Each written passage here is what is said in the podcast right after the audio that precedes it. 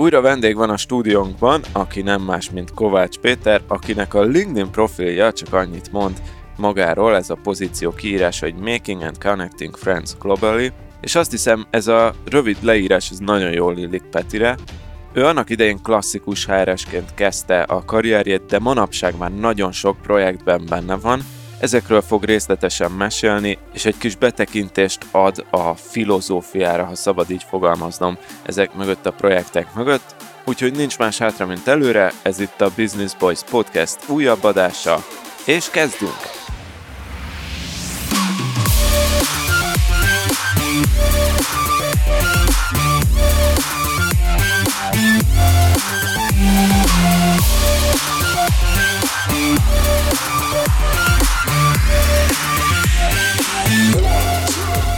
Sziasztok Business Boys hallgatók! Itt vagyunk egy újabb adással. Én nagyon régen vezettem már feladást, úgyhogy engem ért a megtiszteltetés, hogy Kovács Petit konferáljam fel nektek.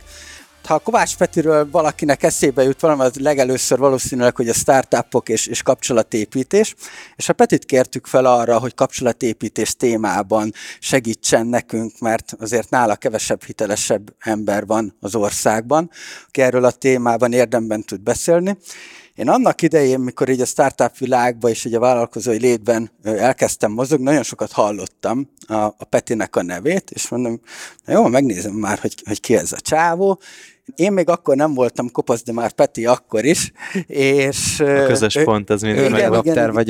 És a lényeg a lényeg, hogy hát mondom, hát mi lehet ennek a csávónak a titka? Több cége van, ugye a, nem titok, hogy az XLabs a ICQ, a Startup Safari is hozzád kapcsolható, és nagyon kíváncsi voltam akkor, hogy vajon mi lehet a Petinek a titka, mind nem tudom, egy, egy évvel ezelőtt ismerkedtünk. Az meg. egy vicces sztori volt, hogy, hogy amúgy Igen. szia mindenki, bocs, csak még nem köszönök, csak már kommentálok. Igen, úgyhogy a lényeg a lényeg, hogy ö, akkor elárulta a titkát, amit, amit ma előcsalogatok a, a, az adás ideje alatt belőle, úgyhogy én be is mutatnám, mert itt van velünk Kovács Peti, Sziasztok! Sándorfi Adrián és, és Mester Tomi. Sziasztok! Úgy, Szevasztok! Na jó, szerintem akkor kezdjünk is vele, és a Petit egy már így az elején azért faggassuk ki egy kicsit arról, hogy milyen üzletei vannak. Ugye ismerjük az ISEQ-t, ami hát igazából most nagyon-nagyon pörög ugye a piacon, mert ti fejlesztőket vadásztok le, és hát most azért nektek áll a zászló. Ugye ott van az X-Labs is, a Startup Safari is, ugye ezekről egy pár szót mondanál akkor. Igen, egyrészt csak, hogy visszanyaljak egy kicsit, nagyon régi álmom volt, hogy egyszer majd meghívjatok engem ebbe a podcastba, oh. és így tényleg köszönöm szépen. Nem, amúgy ezt komolyan mondom, tehát így azt, azt, azt úgy titokon megsugom, hogy ezzel vannak néhányan még így. Tehát, hogy biztos, hogy nem fognak szólni nektek, de hogy így nagyon várják, hogy egyszer azt mondjátok, hogy lenne kedved. Tehát amikor ezt mondtátok, akkor komolyan mondom, egy ilyen kis ilyen bucket list dolog így, így eltűnt most így a listáról, úgyhogy tényleg köszönöm, hát mert köszönjük. szerintem nagyon menő, amit csináltok. Egyébként a, a mi megismerkedésünk, most csak azt még muszáj, hogy elmondjam, ez, ez, ez egy lezuhant kőnek köszönhető. Vagy téglának, emlékszel? Igen, igen, vagy egy faldarabnak. Egy faldarabnak, igen, a Safarin egy eseményt csináltatok, és kimentek néhányan kim voltak cigizni, és az egyiknek ráesett a fejére egy faldalab, és igen. betört a koponyája. Igen, igen, igen, igen. Innen indult a mi ismertségünk. Igen, Jó, és volt, csak hogy, hogy zárjuk is be ezt a kört, ugye volt egy találkozó, ahol a, úgymond a sértet, a Petiék, mint, mint szafari szervező, én meg, mint a helynek a tulajdona, volt egy, volt egy kis meetingünk, és mi, mi akkor ismerkedtünk meg tényleg. Igen, szerencsére semmi gond nem lett, tehát, hogy felépült, meg nem lett, nem lett belőle katasztrófa, de... A szafari se bérezett engem, úgyhogy... Szép lett volna. Igen, a, nekem alapvetően a szakmai hátterem az a, az a recruitment, a, az IT fejvadászat. És ebbe, egyébként ebbe a szakmában én teljesen véletlenül keveredtem bele, mert én nem is tudtam, hogy ez igazából létezik, amikor megkeresett engem egy, annak idején egy Profi Power nevű recruitment cég, hogy bemutasson, mint jelöltet egy ügyfelének, és én mindig mindenhova elmentem, ha engem hívtak. És a beszélgetés végén megkérdezték, hogy nem lenne inkább kedvem náluk dolgozni. és én azt sem tudtam, hogy ezt az eszik-e vagy isszák ezt a dolgot, ők, ők megláttak ott bennem ebbe egy tehetséget, és, és aztán olyan szempontból igazuk volt, hogy tényleg amikor ezt elfogadtam, ezt a lehetőséget, és tényleg rátaláltam egy olyan szakmára, amiben sikeres tudtam lenni, és ott találkoztam egyébként azokkal a srácokkal, akik az alapító társaim lettek, Közben volt egy prezis kitérőm egyébként, és ugye mm. ott mi találkoztunk. Igen, ott, ott mi is találkoztunk. Igen, egy ideig kollégák voltunk. Ja, ti kollégák voltatok a Tomival egyébként? Igen. De ezt én sem tudtam, ezt ma tudtam meg, és még egy nagyon jó kis sztorit is mondtatok hozzá. Ezt, ezt, szabad, én se, ezt én se tudtam. Ha adásban megosztanátok. Mondd el te. Ja, csak annyi, hogy, hogy ugye a, a Pe- Peti már ott dolgozott három-négy hónapja a Prezinél, még akkor kicsi volt a Prezi, ilyen 50-60 fős volt, én meg akkor mentem oda gyakornoknak, és így láttam, hogy mindenki ebben az ilyen kis fancy startupos ruhában nyomul, vagy hát nem mindenki, és akkor gondoltam, én is rendeltem magamnak Kínából, mert hát pénzem nem volt, rendeltem magamnak Kínából egy ilyen Lacoste koppintás pulcsit, ilyen mit, 3000 forintért vagy 5000 forintért, és akkor így első napomon abban mentem valamiért, és így leültem a, a nagy meeting szobában, ilyen pont céges meeting volt, és akkor így a Peti odaült mellém, és az első mondata az volt hozzám, hogy Na mi újság a krokodilok földjén. és akkor e- így ismerkedtünk meg, de szorosan nem dolgoztunk együtt a Prezinem, mert... Nem, mert te, én, én ugye ott is egy recruitment HR van alatt, igen, te meg a data. Igen, én meg a data, meg a, a Radnai Zoliékkal a supportban nyomulgattunk. Így van. Igazából, mikor én még a Profipáló nevű cég dolgoztam, egyszer volt egy jelölt, ugye egy, egy nagyon ment már akkor is egyébként ez a programozó keresése, és akkor jött a Morgan Stanley Magyarországra, és a Morgan Stanley bejelentette, hogy mit tudom én, 500 kötőjel 1000 fejlesztőt akar fölvenni, itt egy nagy fejlesztőközpontot épít, és akkor hát az összes recruitment cég rárepült, és mi voltunk az egyik, akik dolgoztunk a Morgan Stanley-nek, és ugye az volt a feladatom, mint IT fejvadász, vagy recruiter, hogy jó szakembereket találjak, és mutassam be Morgan Stanley-hez. Hozzáteszem, hogy ez akkor eléggé egyszerűen ment, mert a Morgan Stanley az egyébként egy utólag is azt mondom, egy nagyon fontos szerepet töltött be akkor az itthoni, mondjuk úgy gazdasági életben az IT-sok szempontjából, mert nekik köszönhető nagy részt, hogy kitisztultak az IT-s fizetések. Mert előtte gyakorlatilag nem volt olyan munkahely, ahol fejlesztőt vagy programozót teljesen tisztán bejelentett fizetéssel alkalmaztak volna.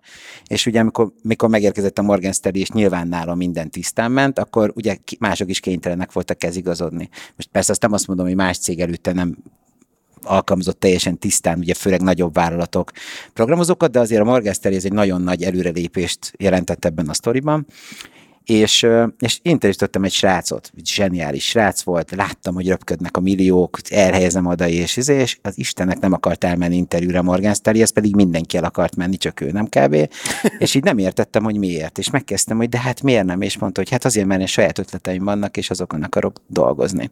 És akkor úgy elköszöntünk egymástól, még egy kicsit mérges is voltam rá, aztán utána később valakit kerestem, valamilyen nevet akartam csekkolni, beírtam a Google-be, mert azért nem volt annyira régen, hogy Google ne lett volna, és feldobta ennek a sásznak a nevét, és egy Open Office, uh, Open Office, bocsánat, egy Open Café Club nevű ilyen valamilyen esemény alatt találtam meg, és ennek a srácnak elég egyedi neve van, úgyhogy így sejtettem, hogy ő az, és így csak így megnéztem ennek az oldalnak így a leírását, és mondtam, ez rohadt izgalmas, és felhívtam a srácot, hogy figyelj, elmehetek én ide, mert ez, ez nagyon jól hangzik. Mondta, hogy persze bárki eljöhet, és akkor onnantól fogva én így belecsöppentem, én onnantól datálom ezt a startupos őrületet egyébként az életemben, mert ott, ott olyan arcok voltak, mint tudom, Bogár Bencét, hogyha ismeritek esetleg, vagy a, vagy a kollebzes rácok, az eredeti alapítók, tehát ő, ő, őket én ott ismertem meg ezen, ezeken az eseményeken. De és bocs, ez a prezi előtt vagy után ez volt? Még előtte volt. Ja, oké. Okay. Ez még Aha. bőven. Ez ilyen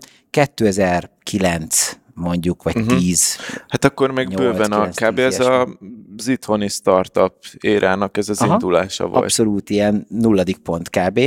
Persze egyszer én ezt már lemertem valahol így írni, és akkor főleg egy nálam idősebb generáció úgy elküldött a francba, hogy, hogy persze volt már előtt egy Graphisoft, meg volt egy csomó dolog, persze. de azért az, az, az akkor ez egy ilyen nagyon izolált valami volt, és most azért már elég mainstream lett, tehát szerintem ezt a kettőt nem lehet teljesen összehasonlítani, de hogy nagyjából ott indult el egy olyan irány, ahol, ahol nagyon sok érdekes embert megismertem, és közben az élet úgy hozta, hogy nekem lett egy-két olyan ügyfelem, mint például a 3M Labs.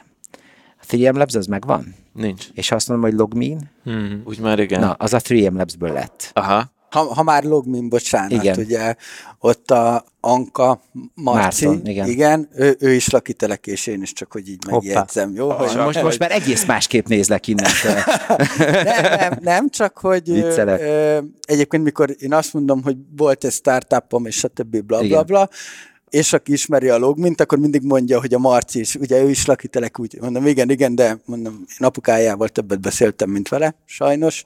Ez egy komoly startup keltető, akkor Igen, tényleg. igen, tehát azért lakitelek. Fia, ha már te is megcsinálod, meg ő is megcsinálta nyilván, akkor ez, ez már úgy kiemeli a Ja, magyar ar- falvak. Szá- százalékosan Igen. kurva jók vagyunk. Igen. Igen, és ez milyen jó jelet ad a lakiteleki embereknek most, hogy van értelme.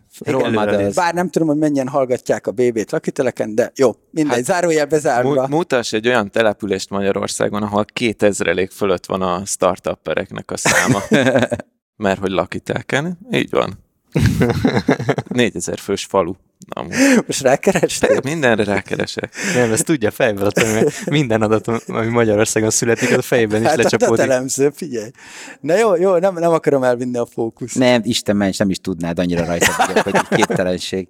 És akkor aztán bejött nekem a Ustream is, mint akkor kezdték el például a, a mobil fejlesztői csapatot építeni, és ott ö, nagyon büszke vagyok, hogy nem azt mondom, hogy én kerestem oda meg mindenkit, de hogy ott azért úgy elég jelentős szerepet játszott az recruitment tevékenységem, hogy az a csapat akkor elinduljon, mert tehát ugye akkor egy, egy-két évvel előtte találták fel az iPhone, tehát hogy elég új dolog volt ez a mobil fejlesztősdi, és még ilyen Windows mobile fejlesztőket, meg Symbian fejlesztőket, meg ilyen pervers dolgokat kellett még akkoriban még így csinálni.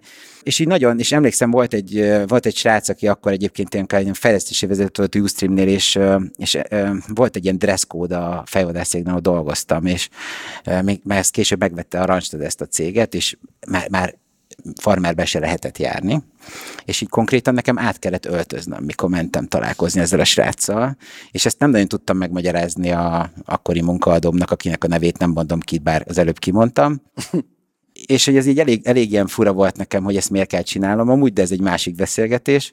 A lényeg, hogy teljesen rákattantam erre a startupos dira, és egyáltalán az emberek gondolkodásmódja, mentalitás, szerintem ezt nektek nem kell bemutatni, különben ti se csinálnátok olyan dolgokat, mint ez a podcast. És, és akkor én hoztam egy döntést, hogy én, én csak ilyen cégeknek fogok dolgozni. Konkrétan mindenki totálisan hülyének nézett, mert hogy hát ezek KKV-k, ezek nem fizetnek adót, ezeknek nincs pénzük, ezekben nincs perspektíva, ez hülyeség, nem tudnak annyit fizetni, és én mondtam, hogy én bevállalom, mert többet fogok dolgozni, de hogy én ezt akarom csinálni.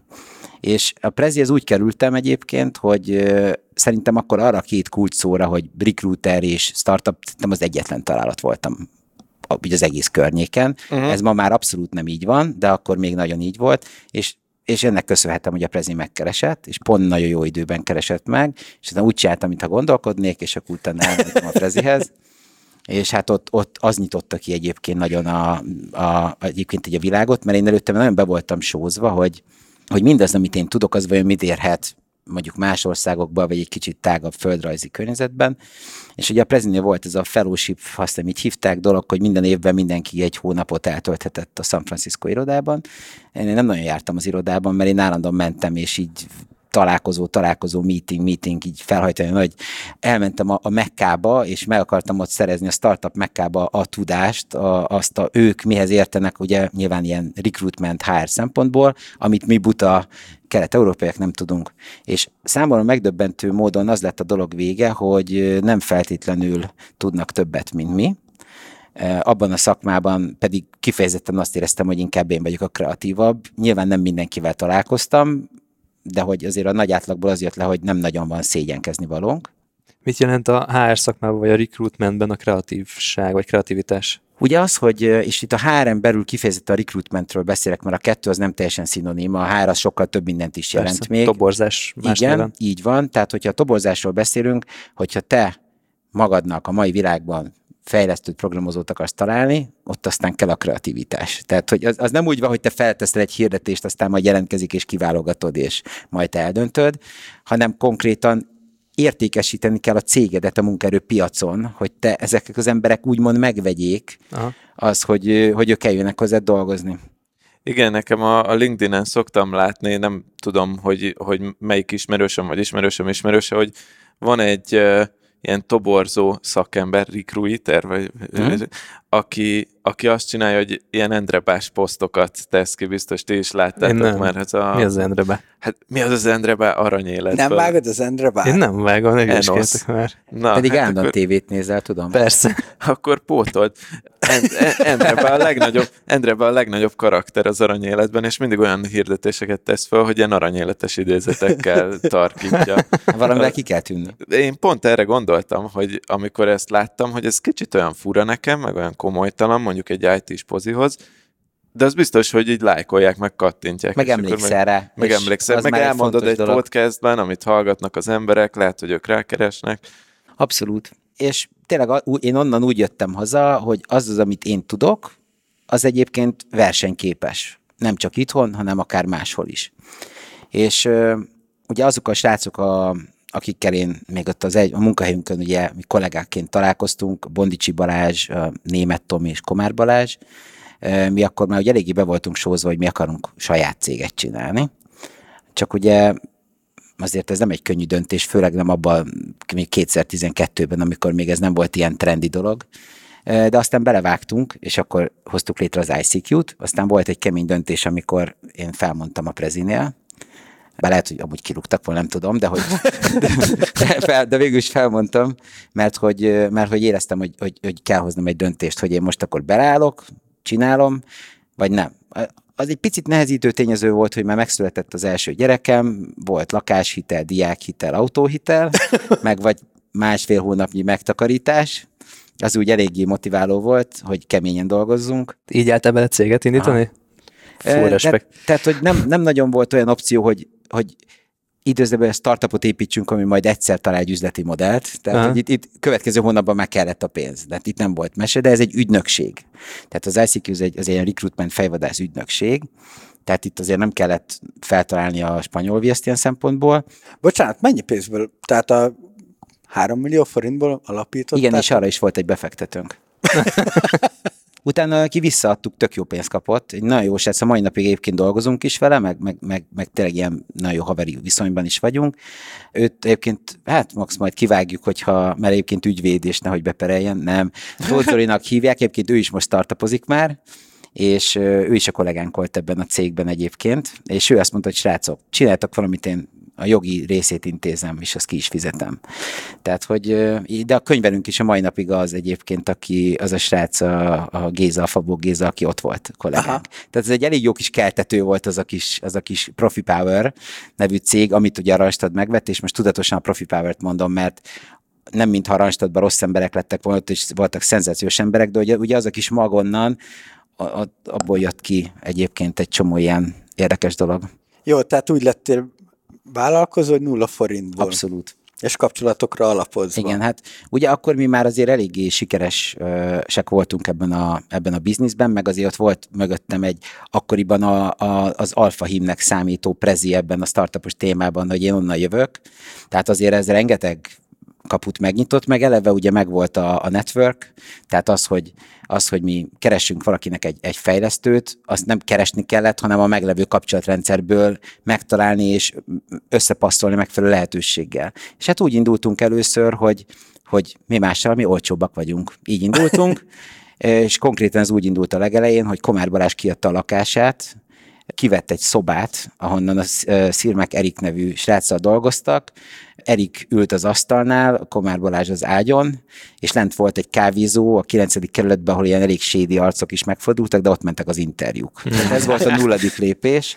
Bocsánat, izé, a, a Balázshoz van egy vicces sztorim, amit így, így neked tartogattam, ezt, ezt már mondtam így félig, mert csak akkor nem volt neve, nevesítve, hogy én úgy ismerem a Balást, vagy nem tudom, hogy ő tudja, hogy én ki vagyok, de hogy úgy ismerem, hogy ültem a, a feleségemmel a házi orvosnál, és akkor is egy megbukott pörgettem, de még a Butlersnél dolgoztam, és ki volt csapva így előttem, és biztos olyan dolgokat pörgettem a gépen, amik, amik ilyen, nem tudom, ilyen digitális marketingre utalnak, és mint később megtudtam, a Balázs volt az, aki ott ült mellettem, és leszólított, hogy te mind dolgozol, te mit nyomkodsz, mik ezek a programok, amiket használsz, és akkor egy kicsit dumálgattunk erről, aztán ő beajánlott az ICQ-hoz, hogy miért, miért nem mész el, kéne egyet interjúzni. És uh, utána már nem vele találkoztam, hanem az volt az első interjú, amit életemben csináltam ilyen fejvadász cégnél. Uh-huh. Csak azért mentem el, hogy úgy milyen élmény lesz az egész, és akkor ott az Eszter nevű, akkor az elejé Eszter volt nálatok, és akkor ő azt tanácsolta, hogy hát neked sokszor kéne eljárni interjúzni, hogy így legyen belőle rutinod, hogy tapasztalt, hogy milyen az az élmény, hogy eladod magad. És ezt úgy nem értettem, egy kicsit meg is sértődtem akkor, azt hiszem, uh-huh. hogy, hogy ez, ez, ez, hogy mit jelent ez az egész, és utána nagyon átformálódott a fejembe, és szívesen jártam el minden interjúra, amire elhívtak, és rengeteget tanultam abból, hogy hogyan értékesítsem el magamat, uh-huh. így is lépkedtem előre, de hogy valamilyen szinten egyébként, ha, ha úgy veszem, egy csomó szakmai előrelépésemet annak köszönhetem, hogy ott akkor a Balázs leszólított. És ez jó. most állt össze a fejemben egyébként, hogy ezt én mesélek erről. Ki tudja, hány ilyen sztoria van még a Balázsnak, amúgy, aki leszólít. Igen, ne, rengeteg jó sztori van egyébként, de ezekben a sztorikban az a jó, hogyha nem csak nekünk hangzik jól. De ez a kreativitás, nem? Tehát ez a toborzási kreativitás, amit az Abszolút, előbb abszolút, ez, ez, ez, benne van, meg az, hogy hát vidéki parasztok vagyunk mindannyian, akik ebbe belevágtunk, tehát ez is benne van. Igen, és és ott gyakorlatilag, mikor belevágtunk, tehát hogy azért nem a nulláról indultunk, annak ellenére, hogy nulláról indultunk, mert volt kapcsolatrendszerünk, volt egy piaci tudásunk, volt valamilyen nevünk, hitelességünk már a dologban, és egyébként is az egyik nagy kérdőjel az az volt nekünk akkor, hogy vajon a mi sikerességünknek az-e az oka, hogy mögöttünk áll egy jól ismert brand, vagy esetleg ez fordítva van-e? Ez egy nagyon nagy kérdés volt nekünk, mert sokan esnek abba a hibába, főleg, hogyha nagy multikörnyezetből jönnek ki, hogy ah, nem mindenkit ismerek, izé, mindenkivel a kólok és minden izé, és akkor kimegy egy hirtelen a puszta segít, kirakja a világba, és azt veszi észre, hogy igazából nincs. És hogy mi nem akartunk ebbe a hibába beleesni, mert mi ismertünk ilyen sztorikat már, hogy most azt gondoljuk, hogy mekkora királyok vagyunk. Hát az egyetlen dolog, az, a, a, hogy ezt kiderítsük, az az volt, hogyha fogjuk és így kiugrunk. Aztán, hogy zuhanás közben össze tudjuk-e rakni azt a repülőt, vagy nem. De aztán sikerült összerakni, persze azért voltak nagyon kemény időszakok, tehát azért volt egy-két érdekesség, tehát tudnék itt olyan sztorikat mondani még, hogy majd lesz olyan, amit csak a felvétel után mondok. Oh, igen. Azt fizetősen tudják. Az a fizetős extra tartalom. De hogy ez, ez nem egy ilyen, mert ugye kifelé nyilván az látszik, hogy oh, milyen egyszerű, meg izé, ez, de nem, tehát hogy azért ez egy, ez egy kőkemény menet. Szerintem ezt, ezt mindenki tudja, aki így vállalkozósdit játszik. De ahogy elindultunk, és az elejétől fogva valahogy nem az volt a fejünkben, hogy mi, mi csak recruitment, hanem inkább az, hogy a saját utunkat járjuk. És a recruitment az nyilván adta magát nagyon, szerettük csinálni, jók voltunk benne, tudtuk másképp csinálni. Úgy gondolom, hogy egy picit az, hogy ez az egész úgy innoválódott, az abban nekünk is egy kis szerepünk volt az itthoni ökoszisztémában. És és azért ICQ egyébként, mert akkor minden céget consulting, consulting valami consulting, consulting kb., mint a építőipari cégnél minden bau. és hogy így, amúgy ez minek? Tehát, hogy mi pont az ilyen dolgokat hagytuk el, ami egyébként nincs leírva egy törvénybe, hogy úgy kell, hogy legyen, de valami mindenki úgy csinálja. Na, ez, mi pont ezeket így lehámoztuk, és, és egy picit úgy, úgy kifordítottuk az egészet a praktikumok világába. Ennyi egyébként, józan paraszti konkrétan, meg egy kis piaci tudás. Aztán, aztán mentünk előre, és így jöttek az újabb dolgok, ugye so, sok ilyen szabad gyökünk volt, kerestük, hogy mibe, mibe hogyan, és aztán így jött a, a Safari egyébként, így jött az oktatás, az meg, az X-Labs. Az X-Labs. Egyébként ennek az a kronológiája, hogy először minden dolog, az, az ICQ volt a cég. És minden, ami volt, azt az ICQ-n keresztül csináltuk. És eljött egy pont, amikor rájöttünk, hogy nem tudja senki, hogy mit csinál az ICQ. De mi magunk se tudtuk pontosan, és ha megkezdték tőlünk, hogy te mit csinál az ICQ-t, akkor jött egy ilyen másfél órás válasz, Aha. és ez rájöttünk, hogy ez nem jó. És az x azért jött létre, hogy azokat a dolgokat, ami nem ehhez a HR dologhoz kapcsolódik, azt tegyük ki egy másik cégbe hogy ne zavarjuk össze a képet, és az ICQ egyébként, amiből úgy kb. megélünk, és ez, ez a mai napig is nagyon-nagyon ott van nekünk, mint a legfőbb megérhetés, az, az legyen egyértelmű, és legyen tiszta. És az X-Labs Experimental Laboratories, kísérleti laborator- laboratórium, tehát nekünk nem kell megmagyarázni, hogy nem tudjuk megmagyarázni, hogy mit csinál a cég. és ezért ö, mindent bele tudunk pakolni, bocs, ez az inkubátorunk. Mm. És ö, azt, itt, ez a játszóterünk, itt próbálgatunk dolgokat. De nyilván, amikor az X-Labs létrejött, addigra már néhány dolog már ment, tehát hogy nem teljesen nulláról indultak ezek a dolgok, és egyébként spin is belőle most már minden. Pont egy a mai napi sajtóbejelentés lesz, ami mire ez lejön már nem a mai napi, hogy mi most a safari a felét eladtuk, Hmm. két társaságnak, az egyik az Oxolabs, a másik pedig az, alapít, az az alapítvány, amelyiknek még a nevét nem tanultam meg fejből, de a Művészetek Völgye Fesztivált csinálják. Uh-huh. És ott mi ott egy összeolvadunk, tehát az a csapat az bejön, mint egy, mint egy logisztikai operációs csapat egyébként, és egy, egy új közös céggel megyünk tovább ami egyébként szerintem egy nagyon menő dolog, és tök büszke vagyok magamra, hogy ezt sikerült Abszolút, így elérni. gratulálunk. Köszi. Uh, és... Tehát konkrétan ez egy ez egy fél exit. Hát mondhatjuk exitnek is, de... Exit, mert a felét vették meg. Ez az, csak, hogy csak félig lépsz ki az ajtón. Igazából nem is exit, nem is befektetés, hanem ezeknek úgy egy ilyen fura egyvelege, de mi ebből nem szállunk ki. Persze, fontos, ez, egy, ez a merger nevű. Ja, ja. Olyasmi, olyasmi, igen, igen, igen. De mi ezt azért csináltuk, mert hogy mi, nem, mi, mi szeretnénk ezt továbbfejleszteni, de rájöttünk, hogy elértük a saját határainkat egy csomó dologban, és szerettünk volna találni egy olyan külsős, összeszokott csapatot, akinek van tapasztalata nagy események szervezésében. És a, mondjuk a másik oldalról nézve az Oxolabsnek miért érték bekerülni ilyen szinten a Startup Safari-ba? Hát ezt egyrészt tőlük kéne megkérdezni, mm. majd beajánlom őket ide hozzátok. Mm-hmm. Szerintem alapvetően azt látták ebben a dologban, hogy, hogy egyébként ez üzletileg megéri, uh-huh. másrészt pedig van egy impactja a dolognak, uh-huh. jól illeszkedik mondjuk egy olyan portfólióba, amit ők építenek, harmadrészt pedig az, hogy, mert ugye neki köszönhetően jött be tulajdonképpen maga a, az alapítvány is ebbe a sztoriba, és nekünk az elsődleges célunk az az volt az egésszel, hogy mi egy csapatot találjunk, aki ebbe beszáll. Uh-huh. Nekik viszont tök jó kiegészítjük, mondjuk az, ha az egész évet nézzük, vannak olyan pontok az évben, amikor nagyobb a leterheltség rajtuk, de vannak üres járataik is, és ezzel most tök jó ki tudják tölteni a dolgot. Tehát ott közöttük is van egy üzleti érdekeltség, és szerintem ez a három dolog, ami, ami ezt alapvetően így létrehozta. Oké. Okay. Jó, most ugye mondtad azt, hogy van, a, van az alap tevékenységetek az ICQ, van az X-Labs, van a Startup Safari, csináljátok még a Central European Startup Awards-ot, amiről nem nagyon beszéltél? Az is az X-Labs-ből indult. Aha. Annak meg az a sztoria, hogy találkoztam egy Dán 2013-mal, aki akkor elkezdte a Nordic Startup Awards-ot csinálni, és akkor utána mi így összebarátkoztunk, és kitaláltuk, hogy akkor csináljuk együtt. Ő csinálja a Nordic Startup Awards-ot, én meg a Central European Startup Awards-ot, uh-huh. és ez mint egy ilyen egységes valami lesz.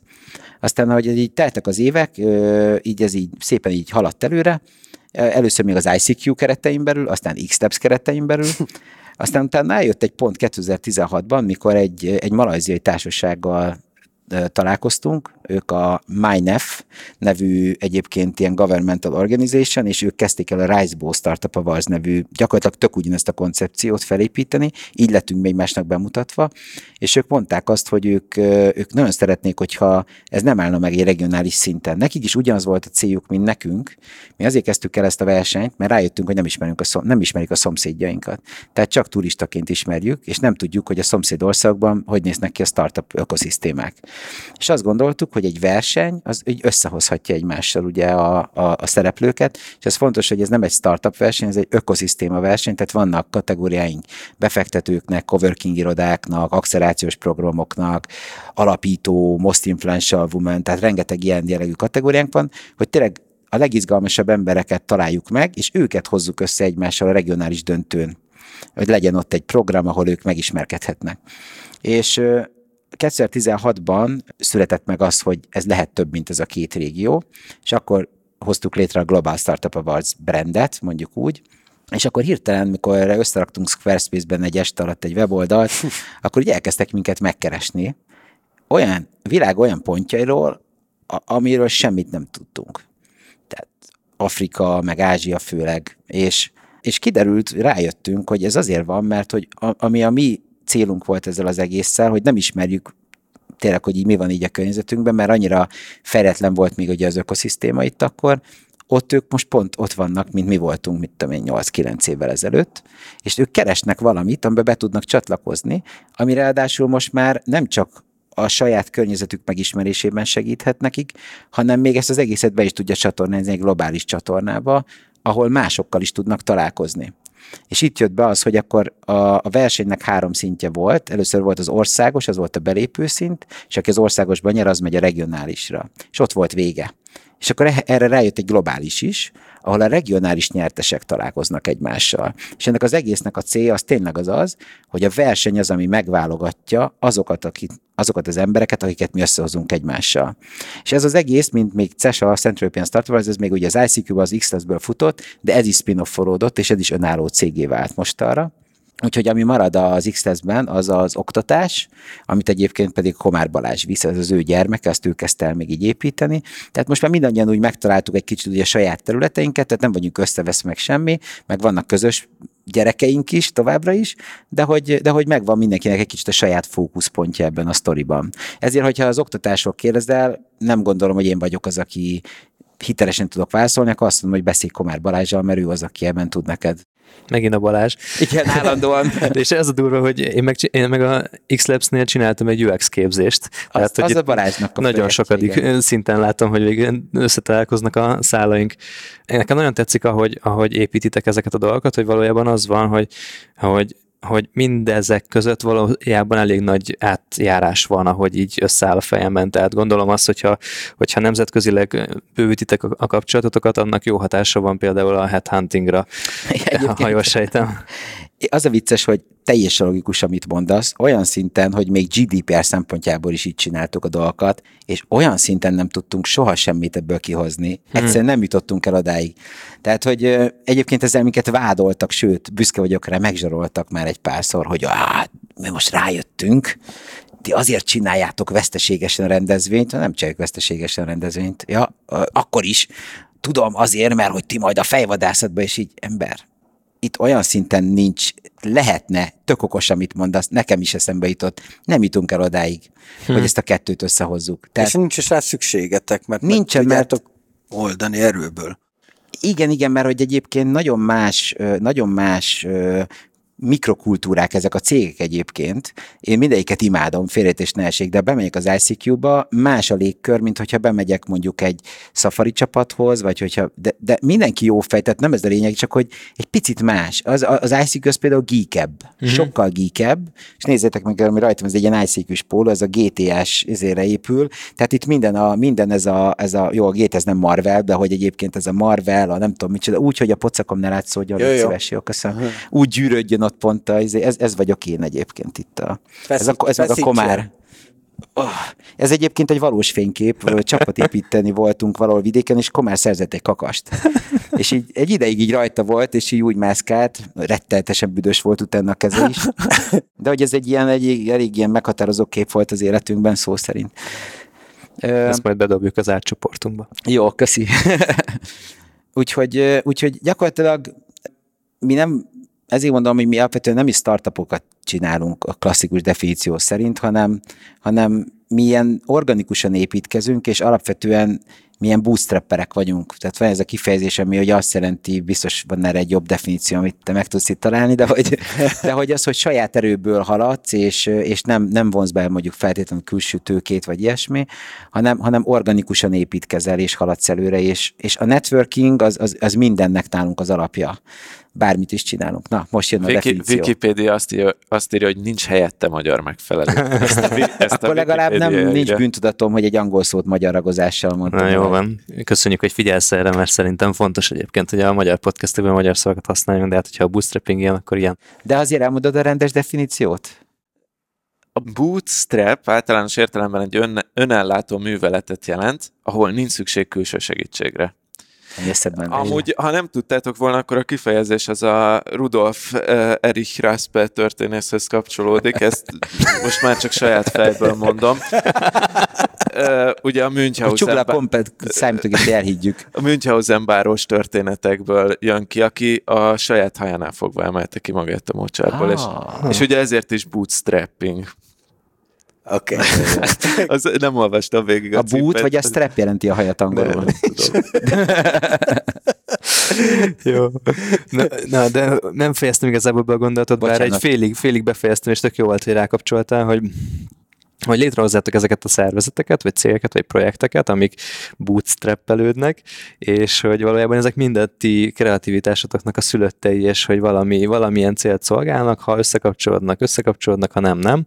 De hogy valahogy az én fejemben is ez van, hogy jönnek létre ilyen kis buborékok, amik elkezdenek egyre nagyobbá válni, és akkor most egyenlően ott vagyok az életemben, hogy már a szobát megtöltötték ezek a buborékok, de egyiket sem akarom kipukkasztani. És akkor szerintem ti is valami hasonló irányba voltatok, csak hogy amit látok, hogy te azt megoldottad, hogy ezek köré csapatok épüljenek. És arra voltam kíváncsi, hogy, hogy hogyan néznek ki csapatszinten ezek a projektek, hogyan, hogyan húztátok fel, hogyan növekedett ez, ez az egész odáig, hogy most már mindegyik egy önálló cégként működik. Hát ez nem egy ilyen lineáris vonal, tehát ugye az ICQ egyébként az a, az a legfejlettebb dolog a, a mi világunkban szerintem, ami, ami egy tényleg egy cégként működő valami, ahol, ahol vannak alkalmazottak, van, van egy vezetői réteg, ha mondhatom így, szenzációs emberek dolgoznak ott, folyamatok vannak kidolgozva, esküszöm, én csak ártanék ott már, tényleg, mert hogy, mert hogy én egyébként, amiben jó tudok lenni, az a, az a nullából az egyig, abba vagyok a legjobb, és amikor már így, így tényleg ilyen, így szépen így kialakulnak dolgok, és így működnek dolgok, akkor általában én már kártékonyabb vagyok, mint hatékony, tehát kívülről többet ér, ha egy picit segítek, de az egy, az egy tényleg egy nagyon, egy nagyon szép szervezet, nagyon, nagyon jó kultúra, szerintem te elképesztő jó fejemberek, azért a céges bulikon fel szoktam bukkani, mert az, az elképesztő jó. Kiveszed magadnak a legjobb részét. Persze, hát önző vagyok, a suliba is így csináltam, egyetemen is csak a bulikra jártam de és tényleg nagyon, egy nagyon jól működő sztori, tehát ott, ott, ott tudunk egy egyértelmű dologról beszélni. A, a Safari esetében eddig úgy csináltuk, hogy volt két kulcsember, aki köré mindig projekt alapon épült fel és le a csapat minden évben, és ezt a két kulcsembert sajnos elvesztettük. Az egyiket Zsófitőt azért, mert babázni ment, Ábel meg, meg hát ő kirúgott minket, és megérdemeltük, de sok lett egy kicsit az egész, és teljesen meg is értem, mert elég nagy volt az őrület és, és voltak visszatérő emberek, de pont ők is mind, mind tudom, tudom, Verus, aki éveken át mindig felvételizett egy egyetemben, és pont most jött neki össze külföldön. Tehát volt egy ilyen nyomás is rajtunk egyébként, hogy akkor most ebből hogyan tudunk tovább lépni, mert abban a felállásban nem tudott tovább működni a dolog, ahogy eddig ment. És most ugye egy új csapat, egy kész csapat ö, csatlakozott hozzánk ebben a történetben, akik egy nagyon-nagyon profi csapat, de hát még csak egy-két hónapja dolgozunk együtt, tehát ott még meg kell egymást tök jól ismernünk. Egyébként azt gondolom, hogy ezzel nem lesz gond, mert tényleg nagyon szenzációsak, de az megint csak úgy egy, egy másik felállás, és nagyon nehéz azt mondani, tehát én nem, nem gondolom, hogy én az ő főnökük lennék például, amúgy se szeretek, sokkal jobban szerettem, hogyha van egy alkalmazottunk is, inkább legyen ő az én főnököm, az sokkal jobban komázom, és ő mondja meg nekem, mit kell csinálni, és akkor nekem nem kell annyit gondolkodni, ezt én nagyon szeretem. De hogy, de hogy itt, itt azért, hogy mindenki valamilyen nagyon egyértelmű tudással és tapasztalattal jön be ebbe a dologba, ott mondjuk egy év múlva tudok már úgy mondani valamit ebben, mert ez még most abszolút most ebben a pillanatban formálódó történet. A Global Startup Awards csapat az pedig egyébként nagyon kicsi csapat, itt Budapesten vagyunk öten, és Kopenhágában vagyunk még ketten, de még ott, ott, ott ilyen projekt alapon vannak még néhányan néha, és most, ott, most is még ott egy-két embert keresünk, de igazából e, ez, ez a csapat, ez, ez, egy, ez egy partnership networköt menedzsel. Tehát nekünk az új régiók, ők licenszpartnereink, és ők a saját csapatjaik jönnek ebbe be. És hogyha egy adott régiót nézünk, mondjuk a CESÁT, a Central European Startup meg a Nordic Startup azt magunk visszük még, mint, mint régiót is, tehát ott nincsenek partnereink, egyébként majd egyszer lehet, hogy lesznek, de az új régiók, akik csatlakoztak, ott van egy licensz együttműködésünk, és igazából, ha összeszámoljuk, akkor rohadt sok ember dolgozik ebben benne, de nagyon nehéz egy pontos számot mondani, mert ez sem olyan, hogy valaki csak ezt csinálja, csak ekkor, hanem itt is vannak ugye időszakok, meg felskálázódás, leskálázódás a csapatokban, tehát nagyon nehéz egy egyértelmű számot mondani.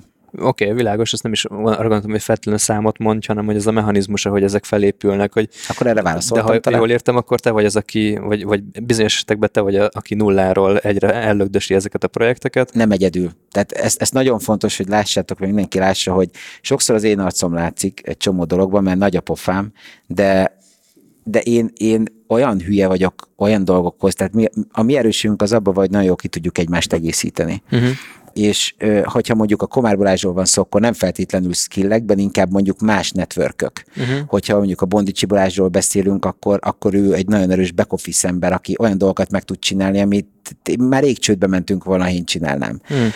Ilyen dolgokra gondolok. De akkor, akkor mondjuk valamelyikötök fejébe kipattan egy ötlet, bedobjátok a közösbe, és akkor, hogyha mindenkinek tetszik, akkor elkezdetek felépíteni a különböző skillek alapján? Hát nem ilyen tudatosan csináltuk ezt Aha. Egyébként, hanem úgy valahogy jött minden. Aha. Tehát nem volt ebbe egy ilyen szervezettség, hogy akkor mi most új ötleteket akarunk, és bejönni, és akkor mi a folyamat, hanem így valahogy így csak úgy elkezdtünk csinálgatni dolgokat, van, ami ment, van, ami nem ment, és például volt egy kávézónk. Uh-huh. Mi akartuk megcsinálni az első olyan kávézót, az volt a neve, hogy HQ, The Social Coffee Shop. Én voltam ott. Nagyon És jó. engem egyszer oda hívtál egy találkozóra. Komolyan? Igen, igen. És igen. az például tök nagy bukta volt nekünk, bár úgy is eladhatnám, hogy exit volt, mert eladtuk, de hogy, de hogy ott az volt a sztori lényege, hogy mi ezt alapvetően nem egy for-profit dologként álmodtuk meg, hanem csinálunk egy olyan kávézót, mint amiről mindig hallasz San francisco hogy mindig alatt egy befektető. és egyébként nem is ez lett volna nehéz, hogy mindig jön ott egy befektető, hanem az, hogy nem találtunk olyan embert, aki rábízhattuk volna. Uh-huh. Próbáltuk, és így nem ment. És így A vezetést magát? Aha, a, igen. Aha.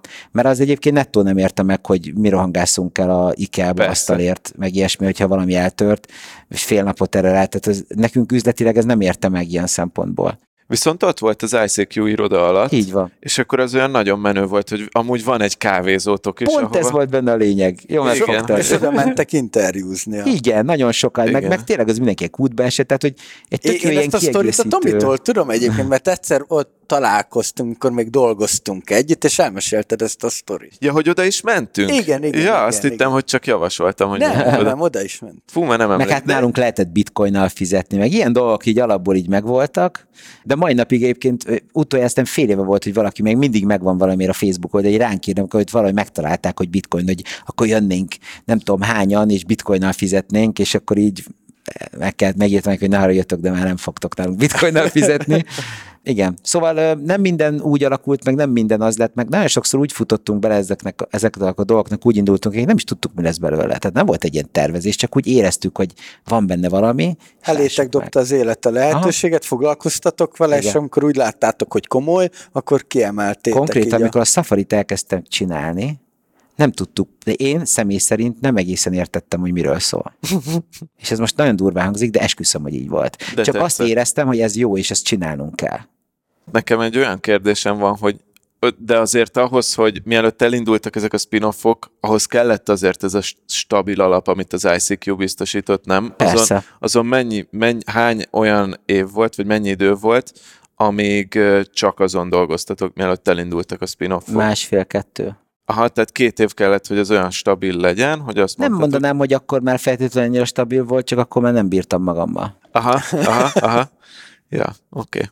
Safariról beszéljünk már egy kicsit, hogy, hogy mondtad, hogy nem nagyon tudtátok, hogy mibe ugrotok bele, és ne, én, én, én adtam már elő a Safari, meg mentem oda vendégként is, de még a mai napig számomra még mindig nem tiszta, hogy ott, hogy ott mi is pontosan a koncepció, azon kívül, hogy a város minden pontján van mindenféle esemény, hogy ott Hát gyakorlatilag az egyik fontos ilyen, nem tudom, lényege a dolognak, hogy nem egy helyen van, ahogy mondod is, hanem hogy így be lehet menni a cégekhez.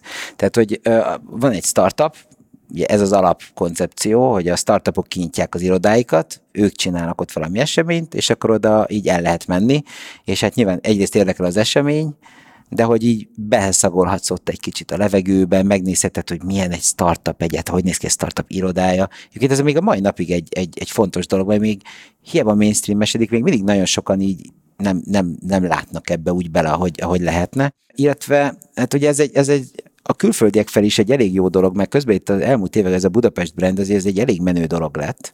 És nagyon sokan, hogyha azt mondjuk, hogy figyelj, ha érdekel téged, hogy hogy néz ki a budapesti startup innovációs tech ökoszisztéma, akkor egyébként nem sok jobb dolgot tudok mondani, mint a Safari, és nem azért, mert hogy benne vagyok ebben a buliban, hanem azért, mert egyébként vannak elképesztően jó konferenciák, de az valahova egy épületbe bemész, és ott vagy, és ott ilyen standok, meg pultok, meg előadók, tök jó, de hogy ez, ez nem versenyez a Safari ezzel, nem ezzel akar versenyezni, hanem még inkább azzal, hogy, hogy semmivel, tehát nem versenyzünk semmivel jelenleg, hanem hogy, hogy be lehet menni, meg lehet nézni, és innentől ez egy kicsit már továbbfejlődött az évek alatt, tehát úgy az első évben ez volt, amit most mondtam. Aztán utána a következő években jött az, hogy annyira sok esemény van, mi lenne, hogyha ezeket valahogy csoportosítanánk. És akkor jött, jött az az ötlet, hogy csináljunk úgynevezett tematikus útvonalakat. Uh-huh. Aztán rájöttünk, hogy a szponzorációban egyik legjobb termék egyébként az, ezt lehet talán legjobban eladni. Amikor egyébként van egy útvonal, amit egy ami, ami egy bizonyos érdeklődési kör mentén végigjárható. De nem vagy köteles csak azokat az eseményeket meglátogatni, de ha téged pont a, a data érdekel, vagy csak a fintek érdekel, akkor te egyébként úgy tudod összeválogatni a programjaidat, hogy ez egy mankóként az útvonal ad neked segítséget. Tehát lehetne egy Data 36 útvonal a Startup Safari-n? Lehetne. Ha van elég pénzed. Ha van elég pénzed. lesz, barátom, készülj. Bitcoint is elfogadom. Barter? Tessék? Barter? Hát, ha hozol cserébe ügyfelet, aki fizet, ja, na jó, majd, majd adáson kívül beszélgessünk De, de egyébként a, a Peti sosem mond árat, azért arra figyelni kell, mert egyszer felhívtam, hogy Peti, figyelj, meg kellene fejlesztőnek. Hát nézd, kicsit magam ellen beszélek, de ti ezt úgyse fizetnétek. Nem, mert amúgy, amúgy mondjuk az ICQ-val egyébként egy ilyen kicsit ilyen prémium szűk rétegre lövünk, de nem is bármilyen típusú ügyfeleket szolgálunk ki, meg nem is bármilyen típusú projekteket vállalunk el, és egyébként mi drágábbak vagyunk, mint a, mint a piac átlag, viszont abban a szűk szegmensben ben mozgunk, abban egyébként azt gondolom, hogy a legjobbak. Uh-huh. És hogyha valakinek pont arra van szüksége, akkor neki megéri ezt az árat kifizetni.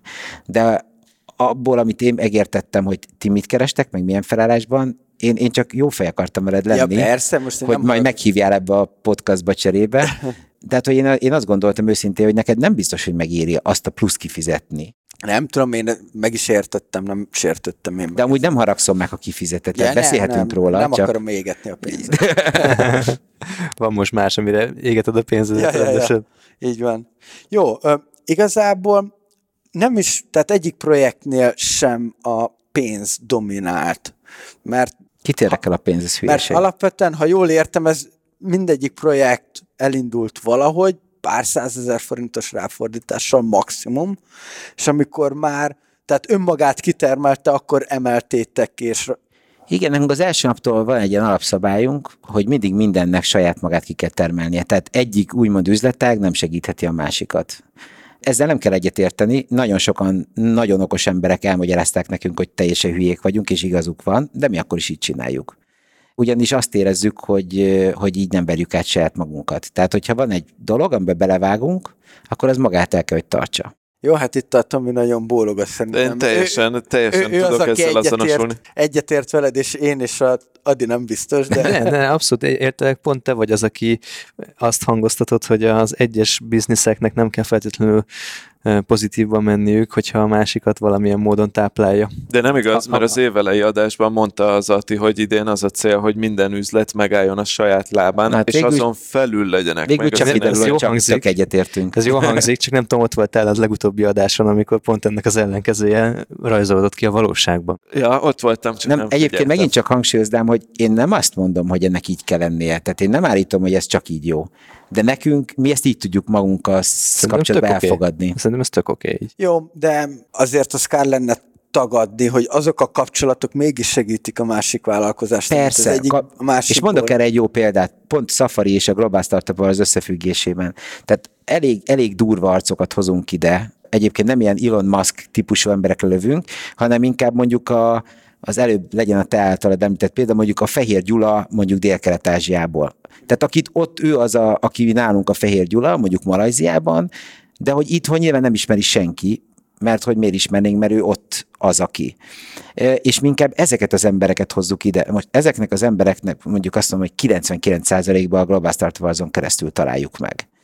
És itt ugye nincs egy ilyen üzleti kapcsolat a két dolog között, de nyilván rengeteg értéket ad az egyik a másiknak, mert ha GSA Global Start szempontból nézem a dolgot, akkor igazából erősítem a kapcsolatomat azokkal az emberekkel, adok nekik valamit, GSA kalapomat viselve, Safari kalapomat viselve pedig azt gondolom, hogy a Safari-nak adok ezáltal egy értéket, tehát a perpetuum mobilét próbáljuk felépíteni abban a világban, ami nyilván a fizikai világban nem lehetséges, bár a Cesán volt már jelentkező, aki azt mondta, hogy ő feltalálta, de mindegy.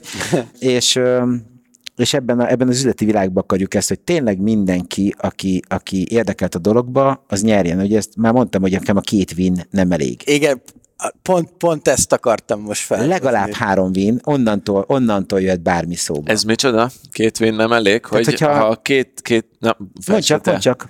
Én, én, én, én azt tippelném, hogy azt mondanád, hogy ha egyszer meg tudsz valamit csinálni, mondjuk úgy királyra, az akkor biztos szerencse. Ha kétszer megcsinálod, akkor az ritka nagy szerencse, és akkor ezért kell háromszor, vagy... Nem erre vagy gondolok, ez nem. is szép egyébként. Köszönöm. Ö, amire én gondolok az az, hogyha van valamilyen együttállás, egy üzleti kapcsolat, egy partnerség, egy Ja, együttműködés, akkor az ne csak annak a két félnek érje meg, hanem még valaki ebből nyerjen legalább.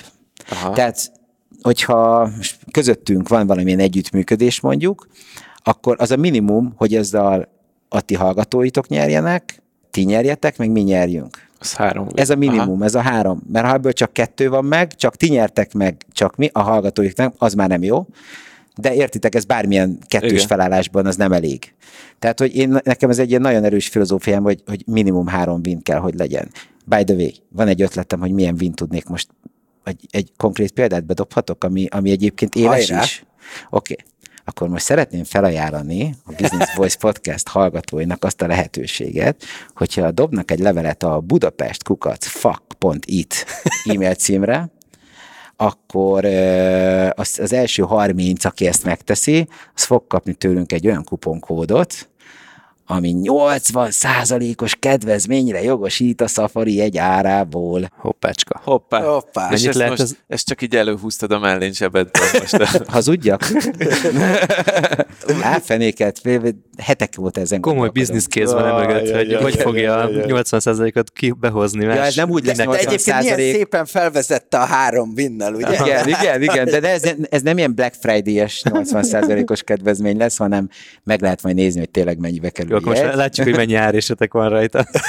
Ö, igen, egyébként azt tudni kell, hogy alapvetően, most ez is egy kicsit titok, amit elárulok, hogy mi alapvetően a, a jegybevétele kevésbé számolunk. Tehát nekünk azért fontos, hogy pénzre adjuk a jegyet, mert egyrészt ö, érték, hogy milyen értéket kapsz vele, másrészt meg az, az engagement, az Hát elkötelezettség. meg szűri a közönséget. És az előző, az elmúlt években eddig mindig lehetett ingyen hozzájutni jegyekhez, fondorlatos, okos módokon. Ez bevallom, hogy most idéntől már nem lehetséges. Tehát a, van egy csókos kategóriánk, de az is, az is, az is kedvezmény csak. Uh-huh. Tehát, hogy inkább jöjjenek el kevesebben, azt szeretnénk, de aki eljön, ha valaki ezért nem hajlandó kifizetni, mit tudom én, egy, egy kóla árát, akkor egyébként ne jöjjön el. Hm? Hát Ezt- sőt, ezt... ráadásul akkor lehet az, nem, hogy aki ingyen jegyre lecsap, az igazából úgy nem látja benne az értéket, és Aha. Ki sem mozdul otthonról, és csak beregisztrált. Igen, és... igen, igen, igen, igen. Tehát szeretnénk az, hogy, mert én állítom, hogy az az érték, amit ezáltal, hogy a workshopok vannak, meg mindenféle események vannak, amire el lehet menni, amit egyébként, ha meg akarsz venni a piacról, sok-sokszorosát kéne kifizesd. És hogy ha valaki ennyit nem hajlandó beletenni, akkor egyébként bocs, de ne jöjjön el. Uh-huh. Igen, teljesen. És mi a bevételénket alapvetően egyébként a szponzorációkra építjük. Tehát nekünk az, a, az, a, az az üzleti modellünk ebben a dologban. Nyilván a jegybevétel is valamit ad, de nagyon kevés százaléka annak, ami... Viszont neked a szponzor dílekhez meg jó, hogyha sok ember ott van. Hát ez igen, ez, ez biztos. ezek a, ezek a Journey szponzorok, azok, akik az útvonalat uh, Igen. támogatják, akkor így nézem, hogy Google, Microsoft, és akkor oda bemenni Data 36-nak lehet, hogy még, lehet, hogy mégse lenne olyan olcsó. Hát én úgy NPM hallottam, hogy te egy sikeres ilyen détes vállalkozó vagy, ami gyanítom azt jelenti, hogy sok pénzt is keresel. Eleget. Sok pénzt keresek. Nem egyébként, de hát azért egy nemzetközi Microsoft-tal Ja, és Ilyen. látom, van AI és Data Science-es támogatótok, aki az ICQ. Őket a- ez a tavalyi őket volt. Kéne ki, őket kéne Ja, ez a tavalyi volt. Az extra Nem nehézséget. szerintem egyébként van weboldal, ez, ez most, most fog indulni egy értékesítés, Ja. és szerintem egyébként most van éppen hegesztés alatt, mert eddig ugye a mi volt tavaly típusú történet volt fönn, és most kerül majd át, hogy mi lesz idén. Tehát most még egy kicsit ilyen hibrid a cucc, úgyhogy elnézést, de mire talán az adásba kerül addigra, ezek már kitisztulnak. De a, majd. a dátum már stimmel, mert 2020. április 23. Igen, az volt az első, amit átírtunk, mert Igen, azért az- azt, azt ne csesszük el. Azt már 2019-ben könnyen meg tudod Így csinálni. van.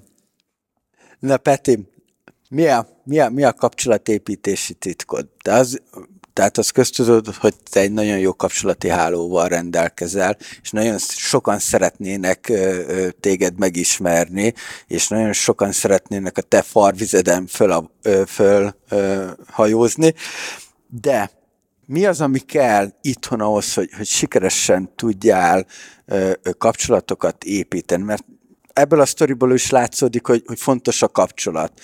Kvázi pénz nélkül csináltatok meg mindent, de mi, a, mi, a, mi az, ami, ami, ami kellene? Mi az, ami egy olyan skill, ami, ami, ami ki tud emelni téged a többiek közül?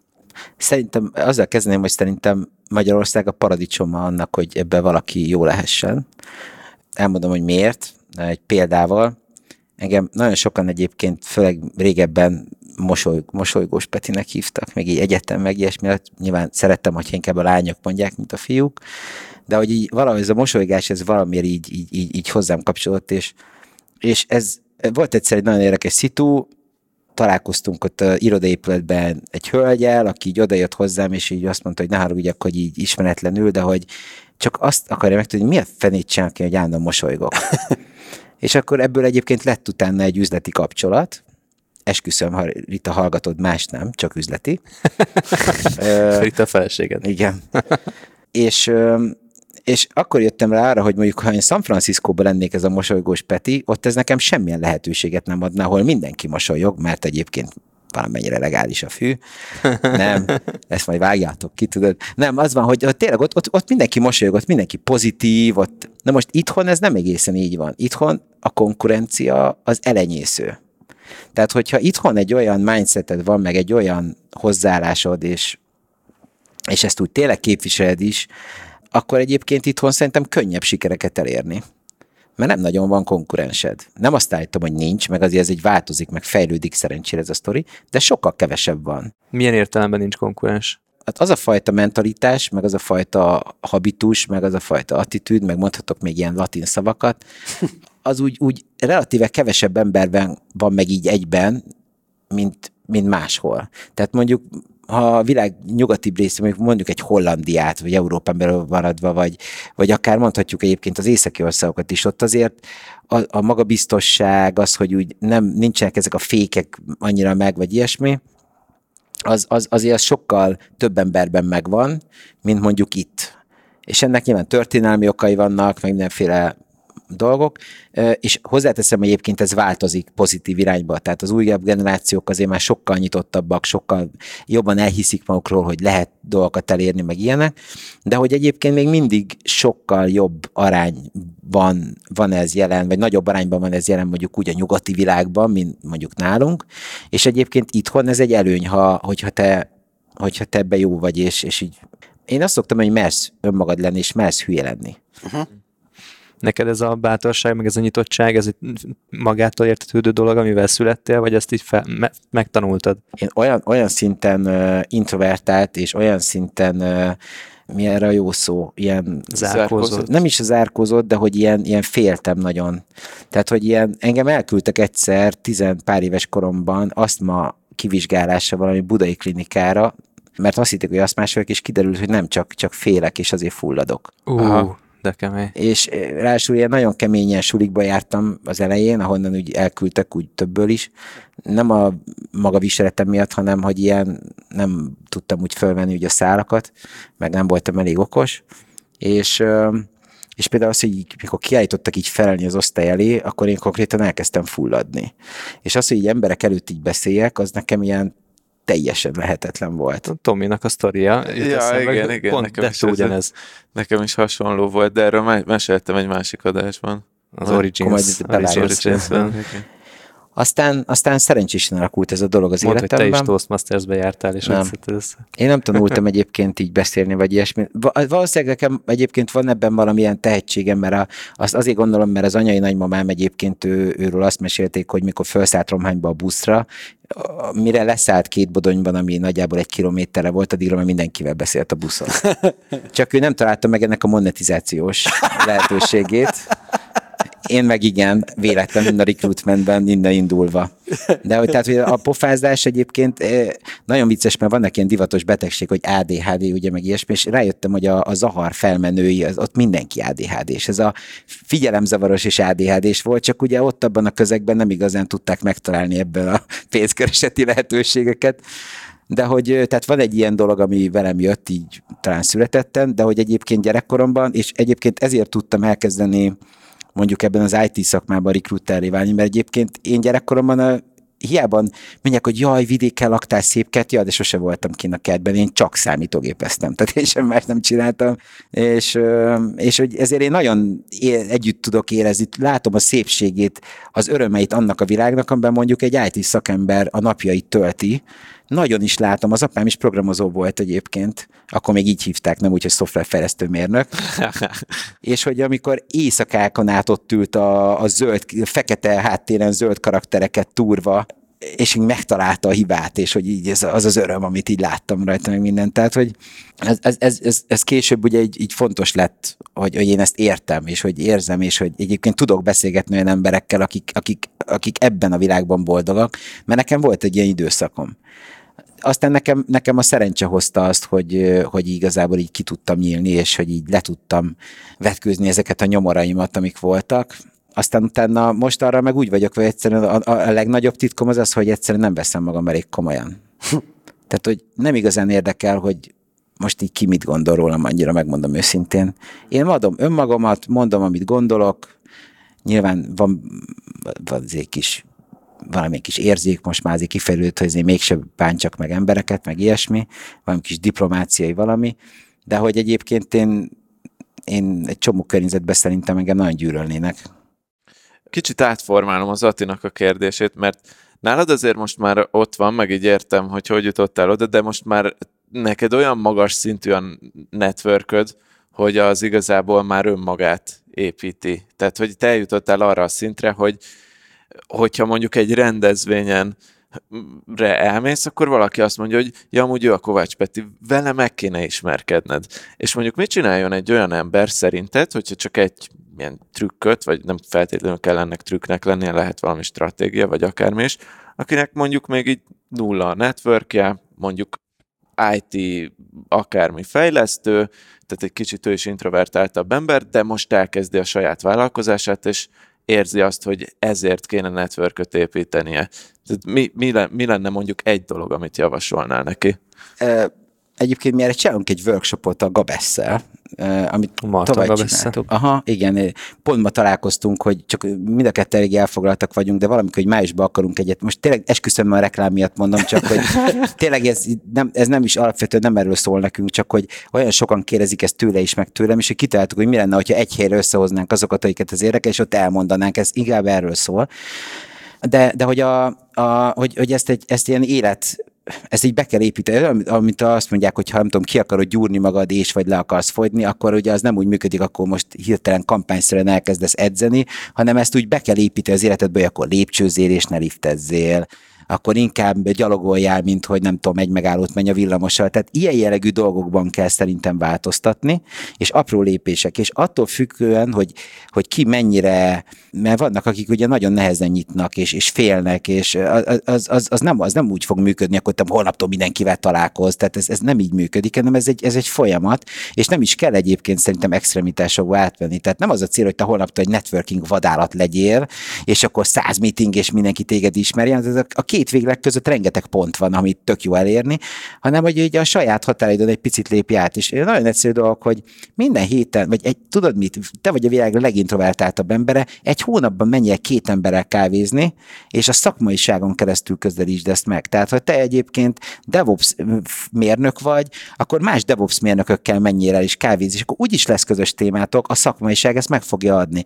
És akkor utána, ha már így egy év alatt találkoztál tíz Davos mérnökkel, akkor mi lenne, hogy egy tizegyediknek bemutatod valamelyiket? Nem kérsz érte semmit. Tehát, hogy nem kell, ezt nem szabad monetizálni így, ez szerintem egy nagy hiba. É, mert a, a jó networkingben szerintem az a jó, hogy gyakorlatilag kivált olyan dolgokat, mint például a cold calling. Tehát én nagyon sok ilyen szponzorációért felelek, meg ilyesmi, én soha nem cold callozok. Uh-huh. A hanem, hideg, hideg hívás. Igen, a hideg, bocsánat, elnézést, ugye megint uh, angol szó magyar ragozással. Igen, tehát nem, nem hideghívás, én, én például nem is hiszek, de ez nem csak ilyen, ilyen értékesítési dolgokra lehet igaz, hanem recruitment, embert akarsz felvenni. Ott is pont ezzel, ez, hogyha az egész, egy egész szervezet egyébként ezt jól tudja kezelni, és ö, pont még az egyik ilyen marketinges ilyen könyvben volt, a Selling the Invisible-ben volt az, hogy a legjobb ö, szervezetben mindenki marketinges, még a recepciós is. De az nem azt jelenti, hogy ő konkrétan marketinggel foglalkozik, de ő is valahol a brandet képviseli, és ő is ugye hozzátesz ez egy kicsit. És hogyha valaki teljesen nulláról indul, akkor szerintem először így kell ezt megközelíteni, hogy, hogy kicsiben, kis lépésekben menjen egy meetupra, ott beszélgessél, legyen egy ilyen kpi hogy csak két emberrel beszélgessél. De nem kell túlzásokba esni, és utána, amit szerintem egy nagyon-nagyon nagyon hatékony dolog, hogyha az ember elkezd embereket összekapcsolni egymással, uh-huh. és ezt nem a rövid megtérülés szemszögével vizsgálja, hanem ad, adni. A networking alapvetően arról szól, hogy azt nézed, hogy hogy segíthetsz, és nem azon gondolkozol, hogy te mit vegyél ki ebből. És hogyha, hogyha szakmaiságon belül mozogsz, egyébként vannak ilyen trükkök, például nem árt mind a kettő embert megkérdezni, hogy nyitott arra, hogy a másikkal beszéljen, mert ha mind a kettő mondja, hogy igen, akkor onnantól már senki nem fog téged bántani, hogy, hogyha nem úgy sül az a találkozás például. De hogy én, én mindenkit erre próbálok egyébként így biztatni is, hogy, hogy egy picit lépjen ki a komfortzónájából, beszélgessen egy-két emberrel, egyel többel, mint ami kényelmes, és utána próbáljon meg embereket úgy, úgy picit úgy az ő fejükkel gondolkodó, hogy összekapcsolni egymással. Hát jó, de ez egy, ez egy hosszú távú stratégia, vagy, Így egy, van. vagy egy hosszú távon megtérülő dolog. Azért ismerjük a, a, az általános magyar mentalitást, ahol én most akarok mindent azonnal. Sajnálom, nekik nem tudok segíteni. Atti már megint negatív vagy. Nem, nem, nem csak így felvezetem, hogy egy megoldás lehet nekik, bár itthon nincsen egy jó stigma az üzleti klubokon, üzleti reggelik, ebédek, stb., hogy az, az rövid távon hasznos lehet-e, vagy, vagy te hogy látod ezeket a...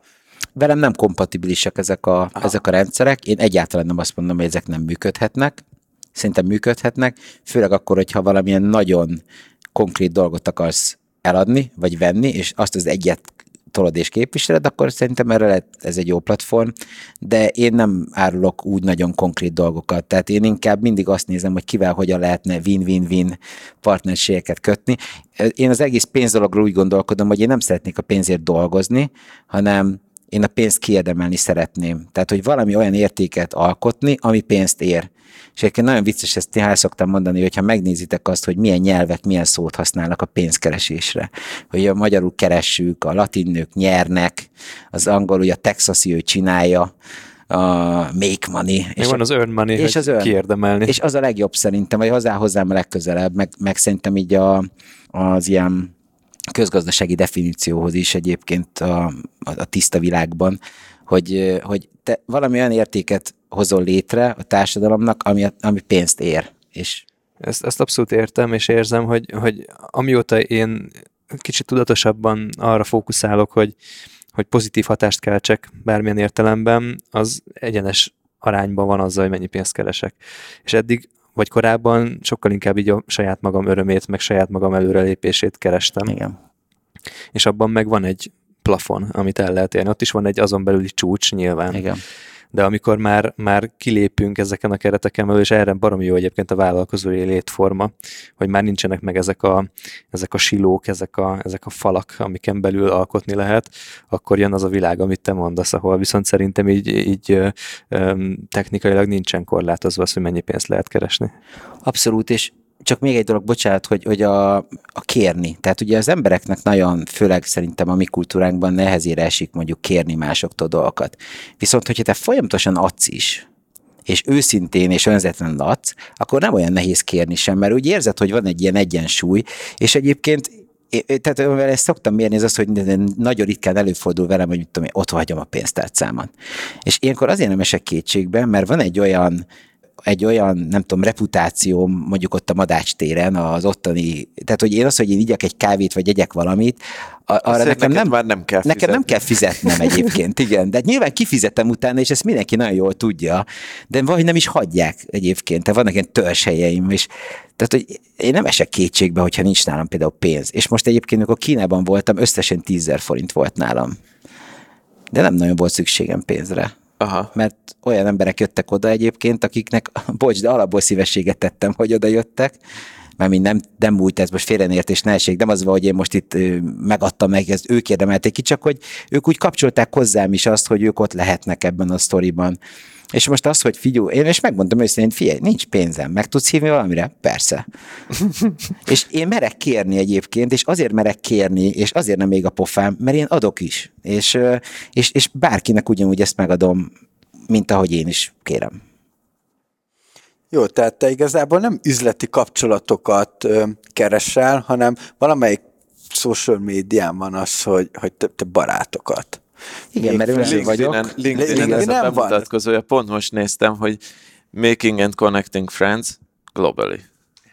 De hogy igen, de hogy ez a, ennyi a, ennyi a, a titulusod a, a LinkedIn-en, hogy, hogy Hild Imrét összekapcsolsz- ismeritek? ki- ö, Hild Hild Imrét ismeritek? Na, pont vele beszéltem erről, pont valamelyik nap, hogy igazából ez az egész startupos díj, ez, ez azért, azért egy kicsit hiba cégeket gyűjteni, mert néha van egy, ezt ő mondta, ez most őt idézem, hogy vannak emberek, akik papíron nincs is abban benne, de benne van egy kicsit, azzal is foglalkozik, tehát hogy itt alapvetően embereket érdemes gyűjteni, meg az, hogy most éppen hogy a startup világ gyorsan változik, most valaki ezt csinál éppen három évben lehet, hogy már úgy iterálódik a dolog, még ha ott se hagyja, hogy valami tök más lesz belőle, meg már neve is más.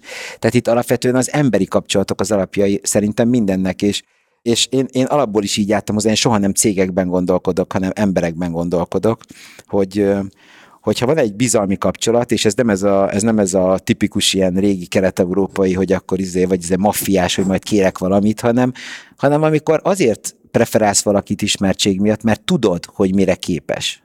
Tehát, hogy nem azért, mert a sógorod, hanem, hanem, hanem azért, mert a sógorod, ezért tudod, hogy ő valamiben a legjobb. Uh-huh.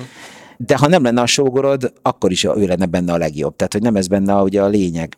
És ez az a fajta dolog szerintem, ami, ami igazán megadja az alapját a networkingnek is, amikor, amikor ki, ki tudnak ilyen kristályosodni bizonyos dolgok, hogy ki miben a legjobb, mi az, miben gyengébb, és hogy a szálakat így lehet jól összekapcsolgatni. Jó, tehát akkor igazából barátokat és ne üzleti lehetőségeket keressünk és cégeket gyűjtsünk, ez a, ez a te mondásod. Hát vagy legalábbis a barátok ö, meghozzák, a jó barátok meghozzák a jó lehetőséget is. Igen, és, és, emellé mosolyogjunk. Oh, de csak akkor, ha őszintén úgy gondoljuk. Tehát a, a, a, a, a fake it till you make it-ben nem hiszek.